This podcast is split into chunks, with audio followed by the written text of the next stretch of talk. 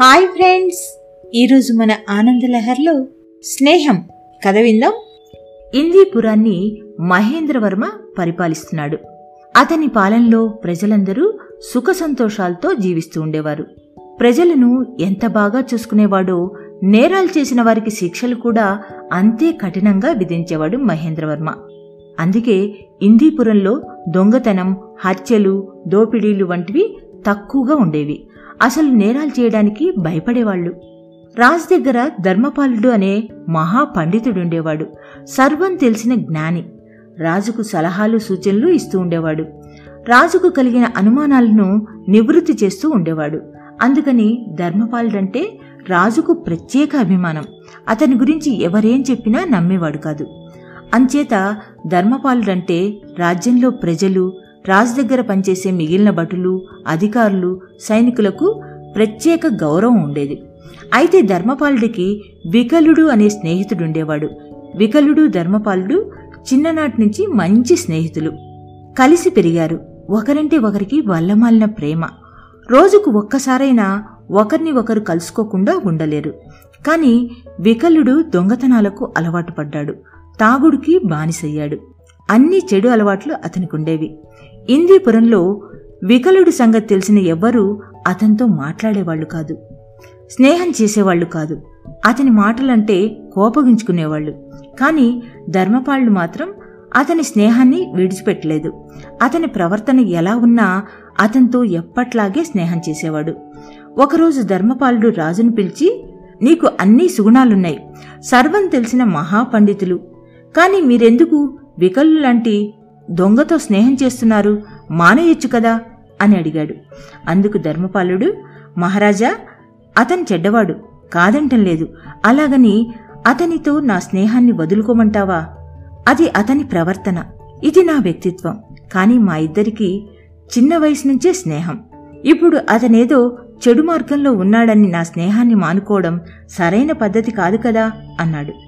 అందుకు మహారాజు అతని చెడ్డ పనుల వల్ల నీకు చెడ్డ పేరు వస్తుంది. దుర్మార్గుని సాంగత్యం పనికిరాదని మీకు తెలియదా? అని చెప్పాడు. అందుకు ధర్మపాలుడు మహారాజా మీ అనుమానం నాకు అర్థమైంది. అతని స్నేహం వల్ల అతని స్వభావం నాకెక్కడొస్తుందో నేను దొంగగా మారతానేమో అని కదా? మీ అనుమానం? స్నేహితుల ప్రభావం ఒకరి మీద ఒకరికి పడుతుంది అంటంలో అనుమానం లేదు. కాని నా మంచి స్నేహం వల్ల అతనిలో మార్పు రావచ్చేమో అని ఆలోచించండి అని చెప్పాడు.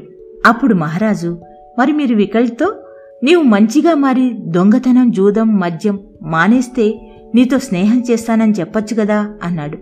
ధర్మపాలుడు రాజా స్నేహం అనేది మనిషిని మనిషిగా స్వీకరించేది షరతులతో చేసేది కాదు.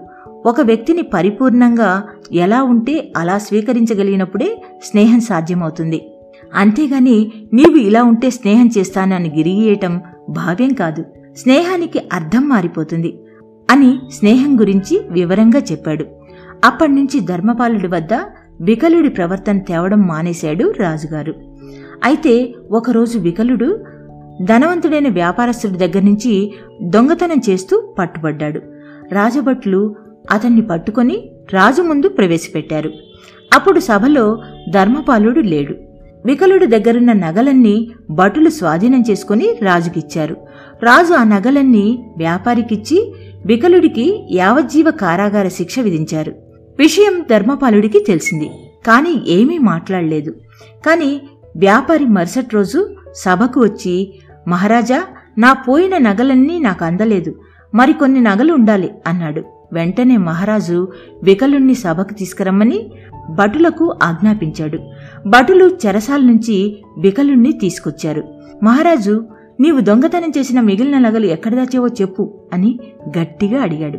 అందుకు వికలుడు మహారాజా నేను దొంగతనం చేసిన నగలన్నీ మీకు స్వాధీనం చేశాను. ఇక నా దగ్గర ఏ నగలు లేవు అని చెప్పాడు. కాని వ్యాపారి రాజా ఇంకా నగలు ఉండాలి అని వివరాలు చెప్పాడు. మహారాజుకు ఏం చేయాలో తోచలేదు. చివరకు బట్లారా ఈ వికలుడి ఇల్లు బంధువులు స్నేహితుల ఇళ్ళు అన్నీ వెతకండి అని ఆజ్ఞాపించాడు. సాయంత్రానికి భటులు రాజు చెప్పినట్లు వికలుడి ఇంటితో పాటు మిగిలిన వాళ్ళ ఇల్లు కూడా సోదా చేసి కొన్ని నగలు పట్టుకొనొచ్చి రాజుకు ఈ నగలు ధర్మపాలుడి ఇంట్లో దొరికాయి అని చెప్పారు. రాజు ధర్మపాలుడితో ఇంతకుముందు ఇతని స్నేహం మానేయమంటే వినలేదు. ఇప్పుడు నీవే ఆ దొంగతనంలో భాగస్వామి అని తేలింది. మీరు దొంగతనం చేసిన నగలు దొరికాయి. దీనికి మీరేమంటారు? అని అడిగాడు. అందుకు ధర్మపాలుడు ఏమీ మాట్లాడలేదు. తల దించుకున్నాడు రాజు వెంటనే వికలుడితో పాటు ధర్మపాలుడికి కూడా ఏడాది చెరసాల విధిస్తున్నానని ప్రకటించాడు. సభలో ఉన్న వికలుడు మహారాజా మన్నించాలి. నా వల్ల నా స్నేహితుడు శిక్ష అనుభవించడం నాకిష్టం లేదు. కావాలంటే ఆ శిక్ష కూడా ఏదో రూపంలో నాకే విధించండి అని చెప్పాడు. నా స్నేహితుడికి నా వల్ల ఇంత నష్టం కలిగింది కాబట్టి ఈ రోజు నుంచి నేను మారుతాను. ఇక ఎప్పటికీ దొంగతనాలు మద్యం తాగటం జూదమాడటం వంటివి చేయను అని సభలో చెప్పాడు. అప్పుడు భటులు మహారాజుతో రాజా ధర్మపాలుడు నగలన్నీ ఒకేసారి మీకు స్వాధీనం చేయకుండా మా చేత ఈ నాటకం ఆడించాడు. స్నేహితునిలో మార్పు రావటానికి కారణం ధర్మపాలుడే అని చెప్పారు. దాంతో మహారాజు ధర్మపాలుడు నేరం చేయలేదని అర్థం చేసుకుని స్నేహితునిలో అతను తెచ్చిన మార్పుకు సంతోషించాడు. ధర్మపాలుడి మాట ప్రకారం వికలుణ్ణి విడుదల చేశాడు. అప్పటినుంచి వికలుడు మంచి ప్రవర్తనతో జీవించసాగాడు. ఇలాంటి మరిన్ని మంచి మంచి కథల కోసం ఆనందలహరి పోడ్కాస్ట్ను ఫాలో అవుతారు కదా? మరో మంచి కథతో మీ ముందుకు వస్తాను. అనురాధ తీర్థాల ఆనందలహరి పోడ్కాస్ట్లో.